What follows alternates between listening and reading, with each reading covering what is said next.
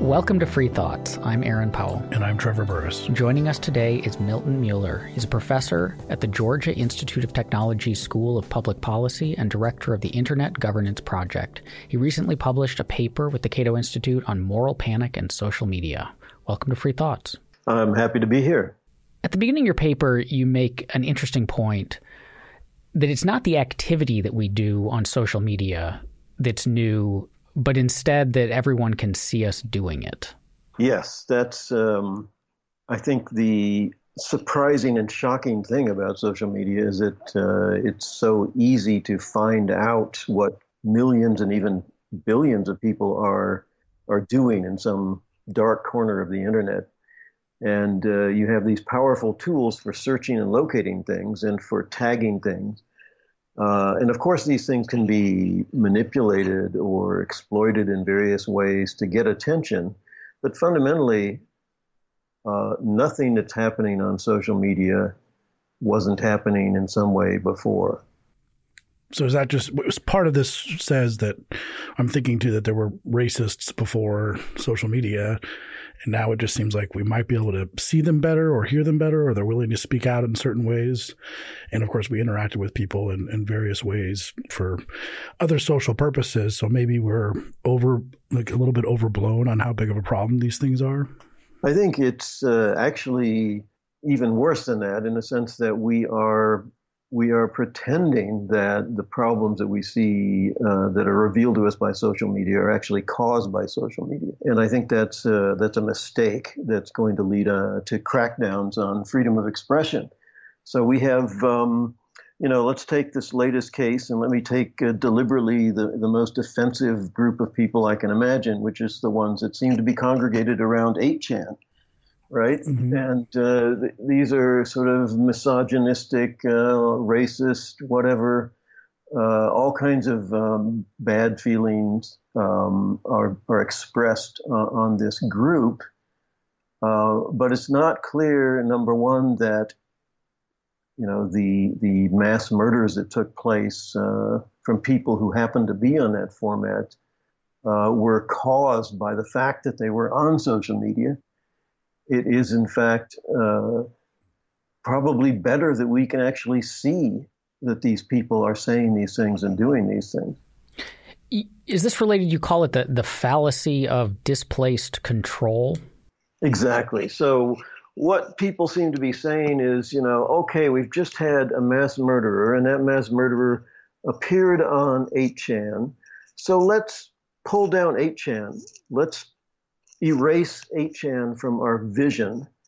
And now we can kind of pretend like mass murder is not a problem, that this will never happen again because we have eliminated the, the discussion board uh, that this guy happened to use.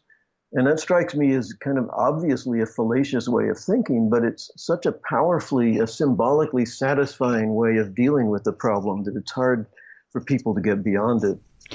Uh, let me push back a little bit on that to see it seems like there's a critique of what you're saying. The way that you're presenting it sounds like basically the equivalent of sticking your fingers in your ears, right? Like you, you there's stuff happening, there's people saying things you don't like, and the way you're going to solve it is by putting your fingers in your ears so you don't hear it anymore. Um, but it still is, of course, going on just like it's always been going on. And I think that's that's one way to look at it. But it does seem like these platforms can potentially play a role in that they're providing a medium for communication that didn't exist before. So it's not just that we are hearing about or that these racists are more visible than they used to be, but also that these racists who used to be like one guy kind of angry at the world but hanging out around mostly normal people is now able to find a bunch of other people who are angry about the world in the same ways and producing feedback loops that make his views more entrenched or more extreme or more dangerous, more dug in in ways that maybe wouldn't have been possible when he didn't have thousands of people spread across the world to commiserate with. Yeah, I think that uh, there's a, grain of truth in that, and there's a there's something to pay attention to in that, and and that is uh, yes, the the social media is so powerful in terms of locating information and locating people that you can form like-minded groups of people that probably would not have been able to find each other uh, before.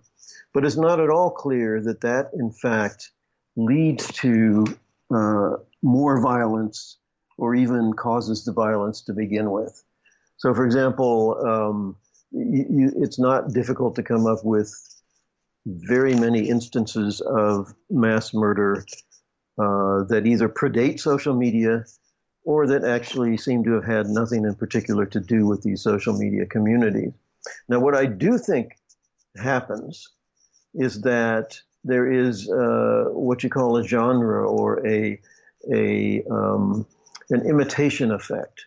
So somebody hears about a, a mass murderer, and this becomes sort of like these school shootings of alienated uh, high school or junior high school students in the 90s. Uh, this becomes some sort of a reference point that people can imitate uh, because they've heard about it. And it's definitely true that that happens. However, the problem there is not that there are these communities of people who have located each other. in that case, the problem is simply that we heard about it right? And so, what are you saying? Are you saying that the media should not actually report on these events? Fundamentally, if you're saying that uh, the problem is that people hear about these things and then can imitate them, I think that that may in fact be true, but that's not a problem unique to social media, and it isn't a problem that is um, necessarily solved by trying to suppress the the communication interactions that these people have. I still think it's better for us to be able to see these interactions going on and to be aware of these communities as they're forming. Now, of course, the moral panic around social media does not. We've recently had these shootings, and so it's that's in the news. But for a few years now, especially since the election of Donald Trump, we've talked about another thing that people are panicked over, which is fake news. Um, is that something that we should be concerned with? Well, we should be concerned with fake news, uh, and people have been concerned about uh, various forms of uh, media bias, uh, manipulation of the media, and so on. And again, it's true that uh, the interconnected uh, network society and the the massive scale of user-generated content creates sort of new problems and new techniques for propaganda, for disseminating information. Um, but again, the, the, the idea that uh, social media uh, is inherently a sort of a one way ticket to all of these bad things you hear about is definitely a manifestation of moral panic. I mean, uh, these people want to blame almost everything bad that's happened that was in some way connected to social media, uh, they want to attribute the causation to the existence of social media. We've said moral panic a couple times, uh, but what? How you defining that? You kind of have a more specific definition of that than just the colloquial moral panic. Right. There's a uh, the term moral panic comes from uh, sociology, and it's about this sort of uh, self-reinforcing feedback loop in which people take uh, a threat or a problem in society and they uh, amplify it and elevate it to the point where um, it, it takes on a life of its own and people start attributing everything to that to that cause uh, without any sort of proportionality or rationality to to the relationship between cause and effect. You use a line, uh, the untypical is made typical. Uh, in, in, describing moral panics uh, from sociologist Stanley Cohen, which it's kind of interesting because it reminds you of things too, like the satanic panic uh, in the 80s when something right. that is very, very uncommon becomes to be seen as extremely common and possibly in your child's kindergarten right now. And f- fake news is possibly another one of these. But back to the question of fake news, it's it's interesting because there's we've we have a baby boomer generation that remembers the, and people younger than baby boomers who remember the three networks and the sort of centralizing forces of those three networks and how that was some sort of great period of time where there was some overlapping consensus due to listening to Walter Cronkite or David Brinkley or Tom Brokaw or any of those. And but that was also a pretty strange moment in American history, like it, that most of American history, we didn't have three sources of news that most people turned to, and then a few newspapers. It was all spread about in different ways around the country and pretty localized. And of course, people are always prone to believing in fake things and biases. So maybe all that fake news is showing us is that. Uh, this is just an inevitable fact of human nature that we're going to have to deal with and not eradicate via some strange social media programs. I think that's correct. I think the the disturbing thing about the uh, moral panic around uh, fake news in particular, uh, but m- m- more generally, is that the, the, claim is that this is eroding democracy, that this is undermining uh, fundamental democratic institutions, which is a very strong claim.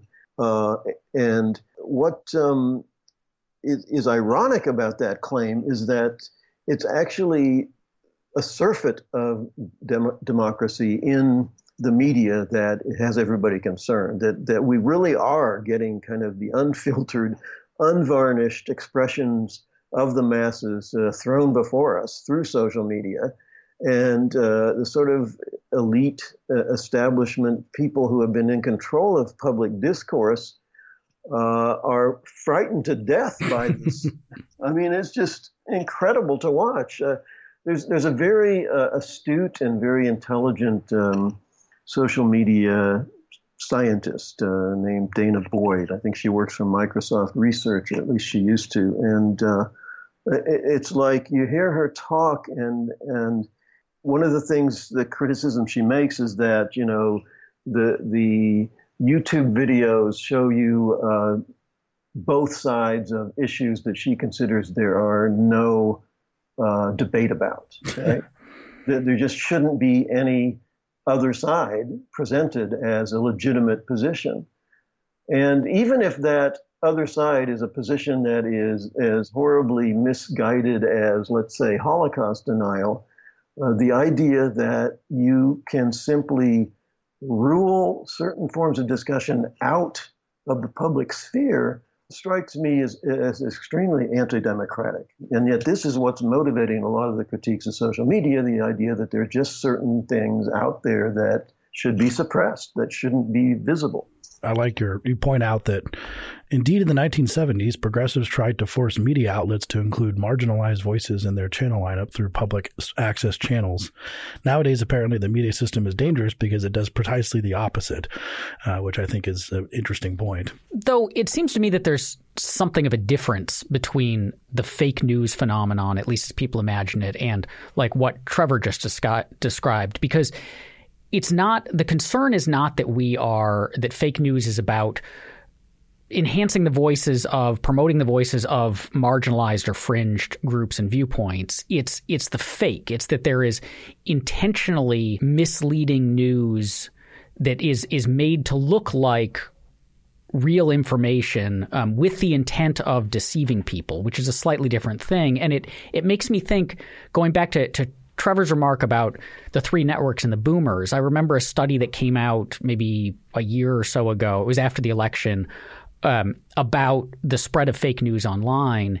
And what they found was that sharing of legitimately fake news items uh, was heavily, heavily concentrated among boomers basically like older Americans were sharing the overwhelming majority of it and and that would seem to click with the if you grew up in an era where you only had a handful of networks and they by and large were reputable. You know they weren't they weren't intentionally lying to you intentionally sending out fake news.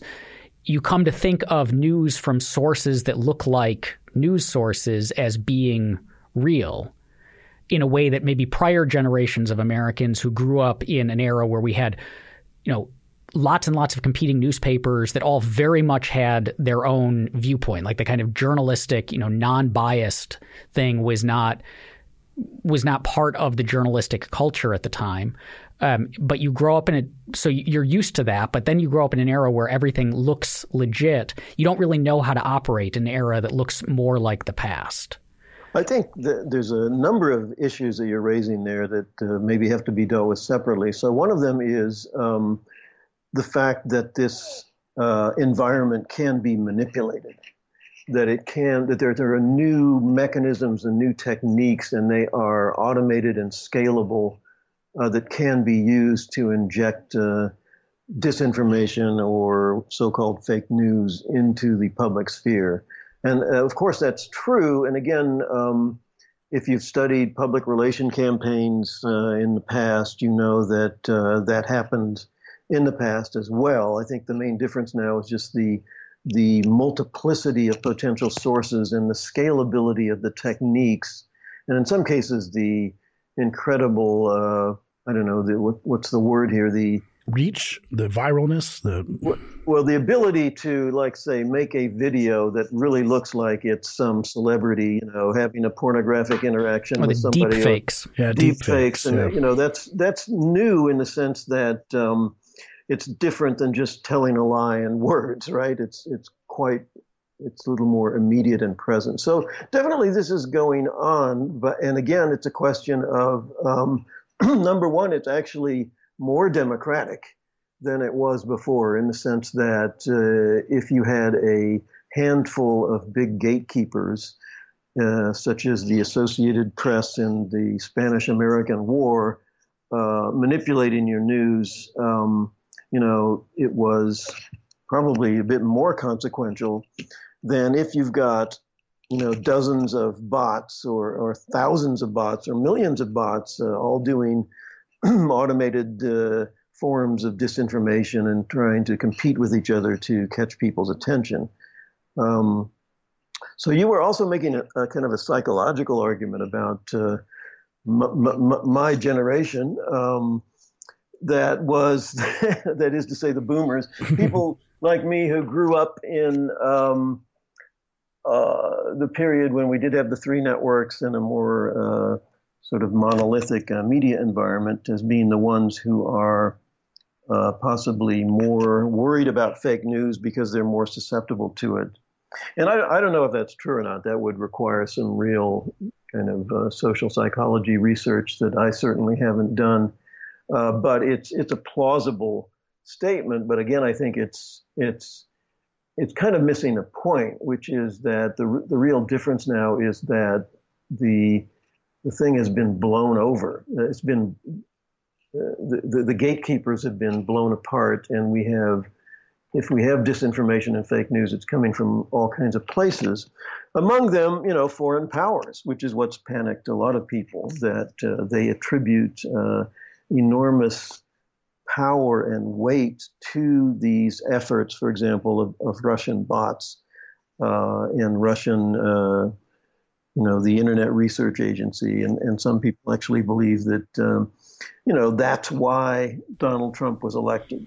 That that argument that Russian bots and Russian, you know, advertisements on Facebook swung the election, the people who are are most in, most convinced of it always seem to have have a hard time grappling with the the scale that we're mm. talking about that the numbers that you see like this this tweet from a Russian bot was shared 10,000 times and you, you think like 10,000 looks like a really big number but in the the scheme of you know how big Twitter is it's vanishingly small or these these Facebook ads we heard about you know how 100,000 voters were reached by these Facebook ads. And I I like to point out like I have run ads for libertarianism.org that have reached more people than that. And I have yet to swing an election, right?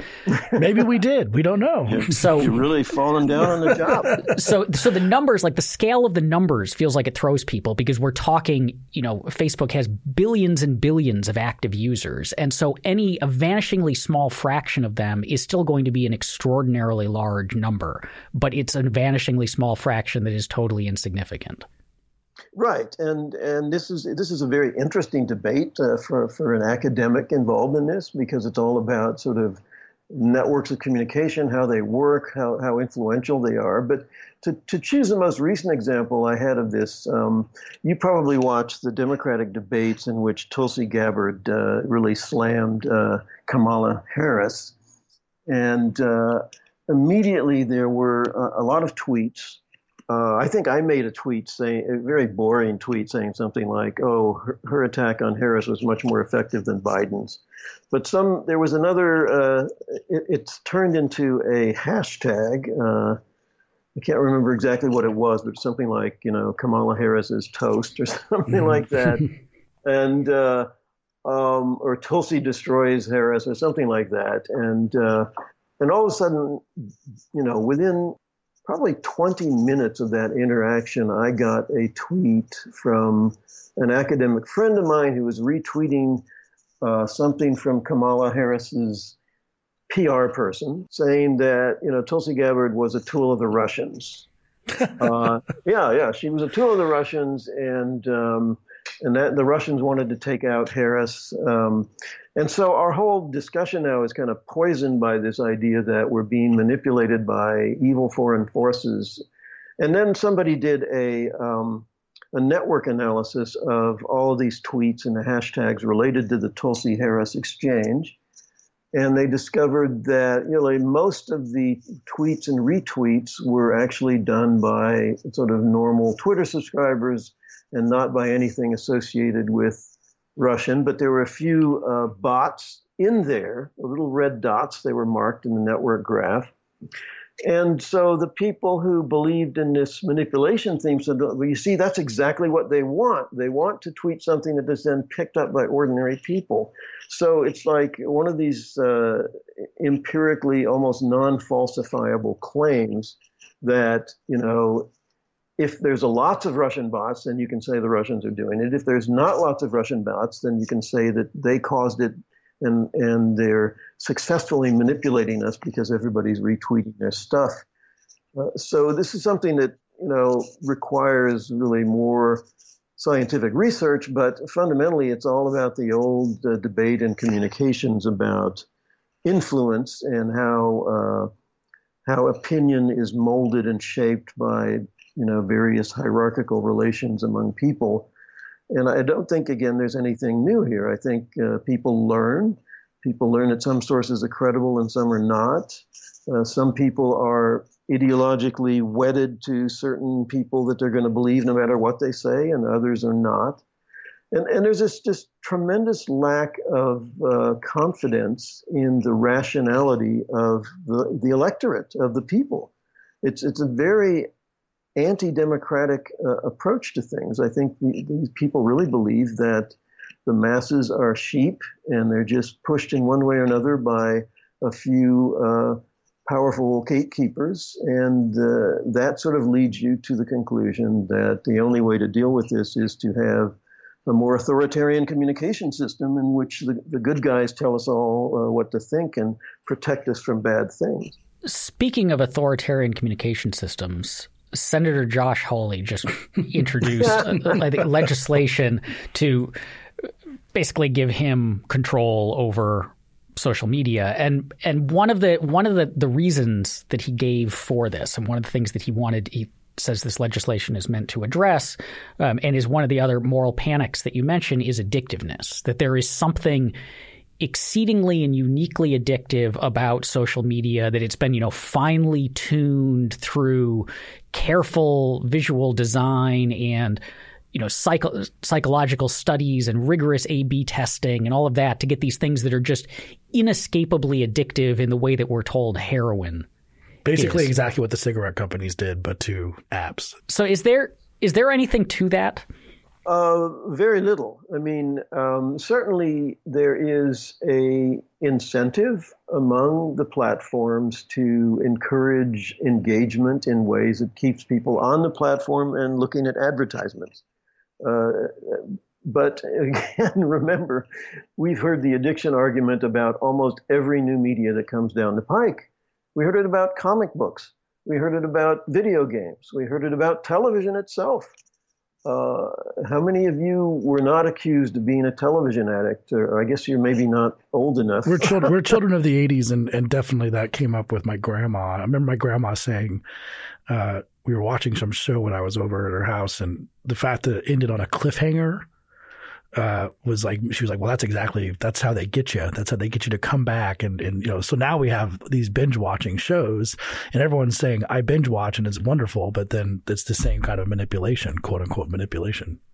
Yeah, there are definitely uh, incentives of the providers and the platforms to keep people engaged, and they're competing for our attention, and there is an attention economy. But the idea that this is some form of um, a medical addiction that requires uh, government intervention to uh, save us all, I think, is pretty uh, a dicey proposition. And when you look at Hawley's legislation, it just gets to ridiculous levels of micromanagement of the layout of the screen, of the period of time that you can do things. I mean, this is a crazy piece of legislation. You, as a as a way to illustrate the the way that these moral panics can can either lead us wrong or that we can misinterpret what's going on. You you tell the story of Myanmar, which is both I mean extremely tragic but an interesting case study. Can you tell us what went on there? Well, the first thing is to put it in the broader historical context. So, the, again, the sort of progressive, uh, uh I'm amazed at how uh, progressives have taken this up. So, it's just now an article of faith among them that Facebook causes genocide. I mean, that's that's a pretty that's a that's a strong claim. Yeah, yeah, yeah, yeah. Facebook causes genocide, and if you unpack that, they end up talking about Myanmar. And let's first put that in historical context. Uh, Myanmar is a uh, you know ethnically uh, there are there are ethnic cleavages in Myanmar. The majority are Buddhists and um, and uh, ethnically different from the Rohingya, who are Muslims. So there's a religious as well as an ethnic difference. Uh, the, the, the, Rohingya were brought in as uh, you know workers, uh, and uh, like in many countries, um, you know, let's say it's the Turks in Germany or the the uh, Mexicans in the United States. they were poorer and immigrant laborers and then when uh, Myanmar declared independence, you had a, a nationalist uh, kind of military dictatorship that just, there was no place in their minds or in their political system for ethnically different people. And so from, you know, the 1950s, uh, they have been uh, oppressing uh, violently often uh, and repressing politically shutting them out, expropriating uh, the Rohingya minority. So, did they embrace and use uh, Facebook uh, during this process to manipulate the information that the majority heard about the Rohingya? They definitely did. Um, they uh, created a few incidents in which there was um, uh, viral displays of um, you know, panics formed around uh, uh, fake threats. And uh, most interesting, they succeeded, uh, and something that should give pause to the advocates of this uh, content regulation is that they successfully manipulated the content moderation policies of Facebook in order to take down uh, many of the exposes of their violent activities. So, for example, if, if a critic or a human rights advocate posted a video or a Facebook post that was exposing the violence, then it would get taken down because it had violence in it. Uh, and that's something people need to be aware of that the manipulation works both ways. So, and, and the other interesting thing here is that uh, the democratic or semi democratic transition in Myanmar was also said to be facilitated by the rise of Facebook, that people could more freely exchange uh, ideas about how the country should be democratic and not a military dictatorship anymore. So um, suddenly that's been forgotten. I use that in the paper as an example of how moral panics sort of filter facts for people. So we're forgetting, uh, suddenly forgetting the good things Facebook's uh, presence there did, and we're now uh, turning it into a totally negative and demonic force uh, that that's uh, re- literally responsible for genocide.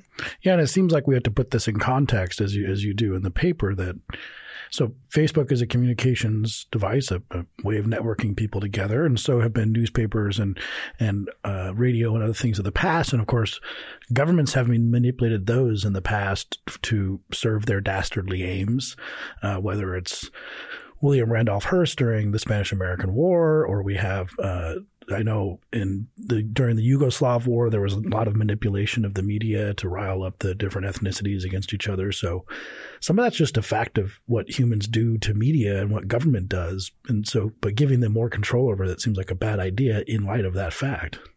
Yes, that's another thing I point out in the paper is that the only reason we were able to ultimately moderate and stop the manipulation by the Myanmar government was that Facebook was not a nationally regulated uh, or government controlled entity. It was based in another country. It was relying on transnational communications across borders. And that meant that the normative and political pressures on Facebook were not just coming from within Myanmar, where the dominant powers were, of course, the ones oppressing the, the, the Rohingya. And of course, China like has known this at the outset by not letting these things into its country. It's trying to control those narratives and make them not as as democratic and bottom up uh, and keep keep control of the information and therefore the people. Exactly. And this is the probably the ultimate tragedy of the progressive critique of the social media is that everything they say literally everything is already been said by China and other authoritarian uh, countries in terms of why they regulate and control social media.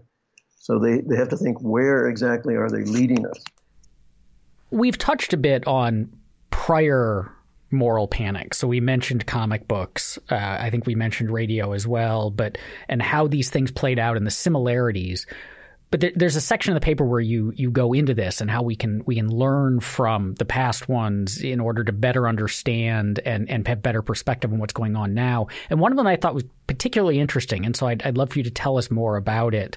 Was the panic in the 17th and 18th centuries about the rise of literacy?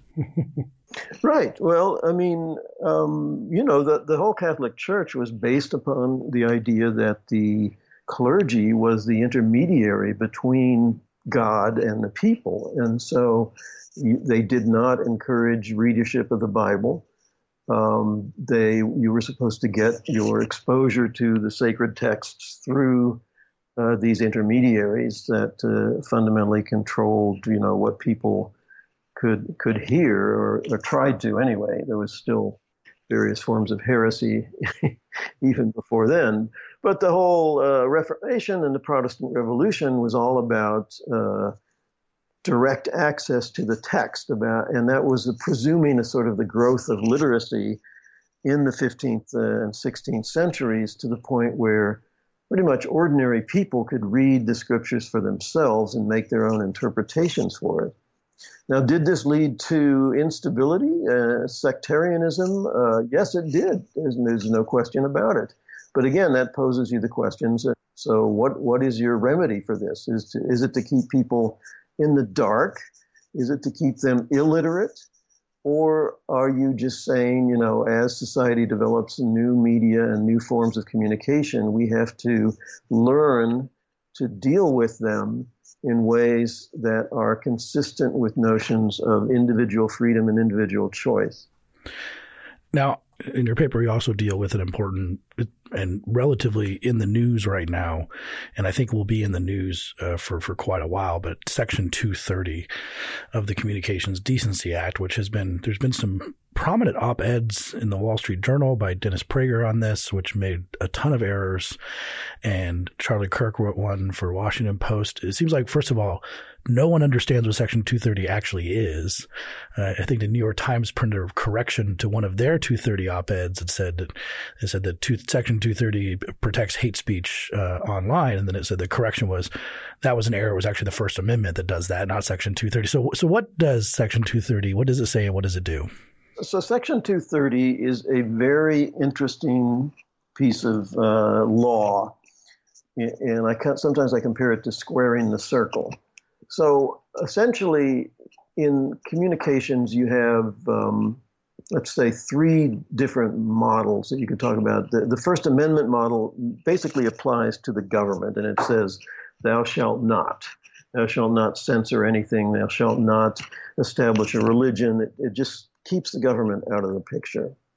And then in, in, the private sector, you've had two models. One of them is what you call the common carrier model, where you know you're, you're a telephone company, you carry calls. Because you're a common carrier, you're open to anybody. You're not responsible for me plotting a crime on the telephone. You're not supposed to be policing that. If I commit a crime, you're not supposed to be responsible for it. And then the other model is the the editorial model or the newspaper model where you are responsible for what you publish and that also means that you have complete discretion as to what you publish and what you don't publish. Now you're not like a telephone company. You don't just have to take take information from anybody who wants to to, to transmit it and, and non-discriminating uh, publish it. So what Section 230 does is it actually gives platforms the best of both of those worlds. It says to them, hey, in some ways you're a common carrier in the sense that anybody can put information up about on your platform and you're not going to be legally responsible for it unless it's copyright or intellectual property, but that's another issue. And at the same time, you can act with editorial discretion you can say, eh, we don't want violent videos. We don't want nudity. We don't want uh, child molesters or we don't want conspiracy theories. You can do anything, any kind of editorial discretion you like, and you're still not being given the liability that a newspaper would have for exercising that editorial discretion. So that's what Section 2. What, just for clarification, what's a platform? A platform is a social media uh, entity. We call it platforms because of the economic theory about how it's a multi sided market that matches providers and seekers of some kind of a value unit. Uh, in most cases, it's just information or videos. But uh, YouTube is a platform. Um, Uber is a platform. It matches uh, drivers and people seeking rides. Uh, Facebook is a platform. It matches, you know, people with people they want to hear about. So this would be the difference between, say, the Wall Street Journal's op uh, op-ed pages or just its own pages as a publisher and the comments section of the Wall Street Journal website. Exactly. So so the op-ed pieces where they publish something if i write something completely illegal and defamatory then uh, the wall street journal might have to share some of the liability for my comments um, whereas if um, you know, I publish these defamatory comments on Facebook, um, I might get prosecuted, but Facebook would not. Now, in that Dennis Prager op ed I mentioned, he writes Big tech companies enjoy legal immunity premised on the assumption they'll respect free speech, which is wrong. so yeah, wrong. wrong. it's it's like it's the exact it's the it's the exact opposite is true. They can censor, as you pointed out, if they wanted to be a website that was only about something, they can censor it at all. They don't have to respect free speech at all. So, what do you think is going on here? Especially, I guess, with American conservatives in particular, they're they're pretty upset about Section 230, and sometimes they call it a subsidy, which is itself oh. bizarre. Well, I'm not sure what's going on with the conservative movement. Uh, yeah, okay, that's a big question. yeah. 2016. yeah, exactly. Yeah, but um, but I think in terms of intellectually, their approach to um, we we got Section 230 because of conservatives who wanted to enable platforms to get pornography off uh, the internet and what uh, they and again it was sort of squaring the circle. So they wanted to do that without violating the first amendment and without and while encouraging freedom of expression. So section 230 does that. It says you know you can uh, take stuff down that you think is offensive or bad for your subscribers or your users uh, and you're not going to be held responsible or legally liable for anything else that you leave up So that at once both limits expression and enables it. It enables it because by making them not legally responsible for whatever comes up, uh, the platform does not have an incentive to, you know, constantly suppress things. Uh, but it limits it because it does give them the right to uh, take down or not allow certain kinds of content that they think will be bad for their platform. And I guess it's hard for people to understand that sort of dual edged character of Section 230.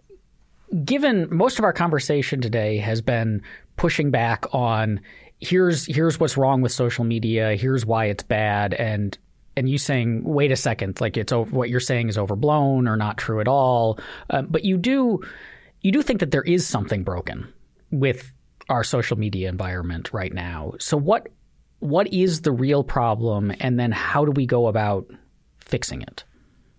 Yeah, again, the problem is really uh, almost a, a, social psychological one in the sense that the platforms, particularly Facebook and YouTube, have gotten so big uh, that they raise all of these normative questions. So their ability to exercise their Section 230 freedoms are almost uh, self contradictory at this point. They whatever they do is not going to make is going to make somebody unhappy, right? It's it's very hard for them to know what is the optimum, what is the proper way to suppress and not suppress in order to optimize the value of my platform.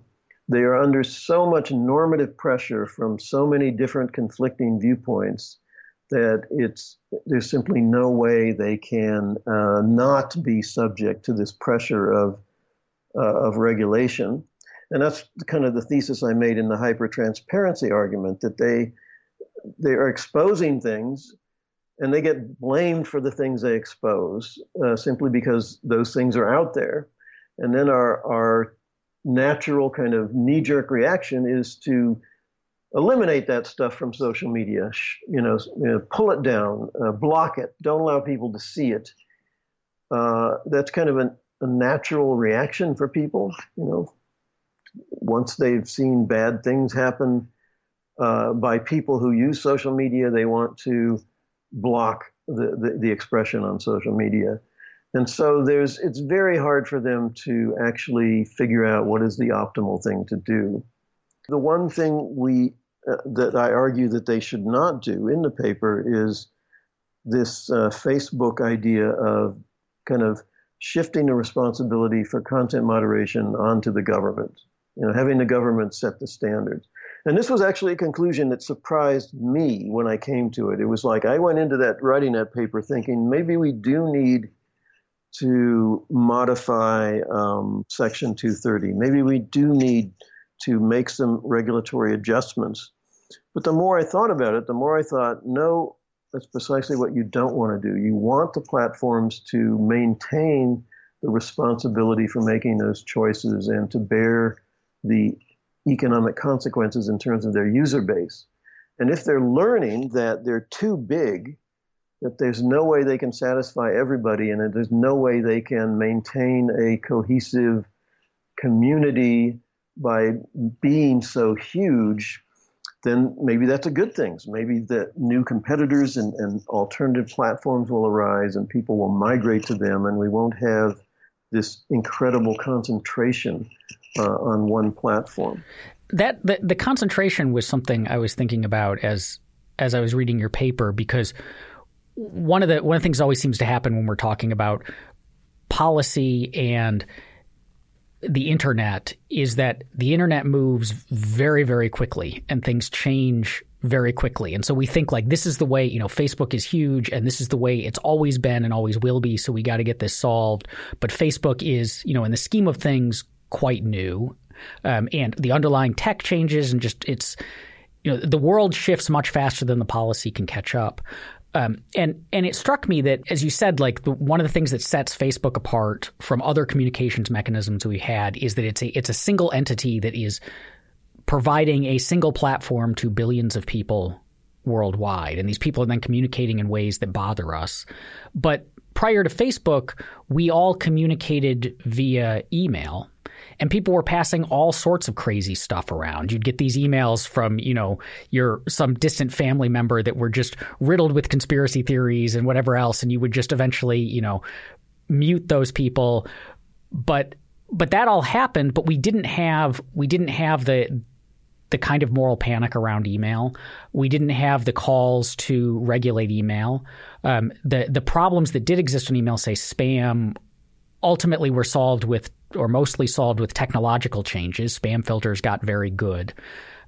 And I wonder if what sets email apart and the reason that we didn't get a, a Josh Hawley Act for email was the the decentralization, the fact that there wasn't much that you could do. You know, like so there's Gmail and Gmail has a lot of users, but it's it's an open system. Anyone can set up an email server. And so do does do a lot of these problems and the, the, kind of psychological drive to blame Facebook for genocide in a way that we wouldn't blame email for genocide, does that go away if social media eventually becomes decentralized?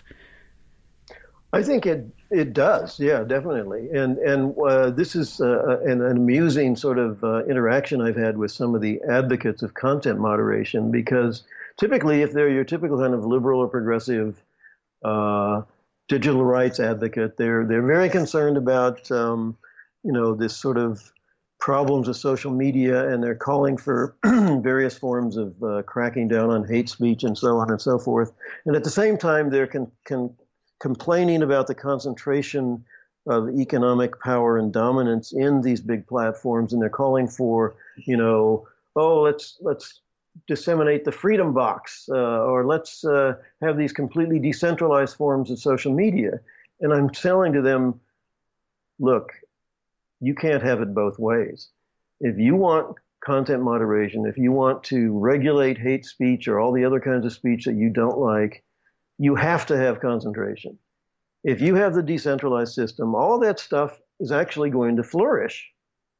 Uh, all that stuff you don't like is going to be there uh, and you won't be able to reach it. So make up your mind as to what you actually want. Me personally, I'm fine with a decentralized system. If people commit crimes, uh, I of course think that they should be prosecuted and discovered. Uh, but the idea that you're going to concentrate everybody into a single platform and then impose uh, various forms of content regulation and moderation on the platforms uh, working secretly or openly with the government in the background, um, this to me is, I think, the worst possible outcome. And I think it's also important, Eric kind of alluded to this, but uh, we are, in terms of world history, if you look back, we, we mentioned comic books and literacy and all these television scares. They're often per- perpetuated by people who are new to the media, so older generations who aren't growing up on it, so you're not a digital native in the term. But in terms of the history of the internet, we are in infancy.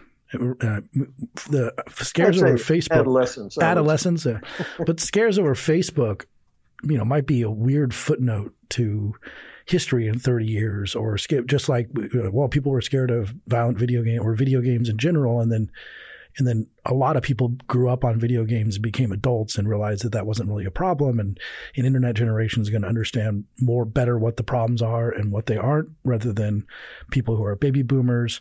And so some of it's just chill and wait and see. Well, I hope so. I mean, that's, um, that's an optimistic approach. The, the other thing that could happen is that we institutionalize the dominance, uh, like we did with, uh, you know, AT&T around 1920, and we say, okay, you're a big uh, dominant monopoly and uh, looks like you're going to be here for a while, so we're going to create uh, our regulatory system around the presumption that the telephone system is a monopoly, and we're going to regulate prices and regulate this and regulate that.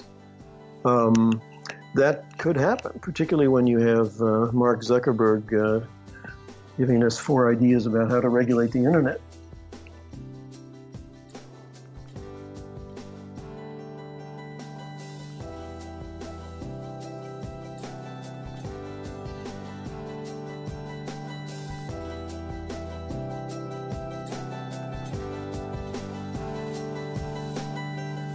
Thank you for listening.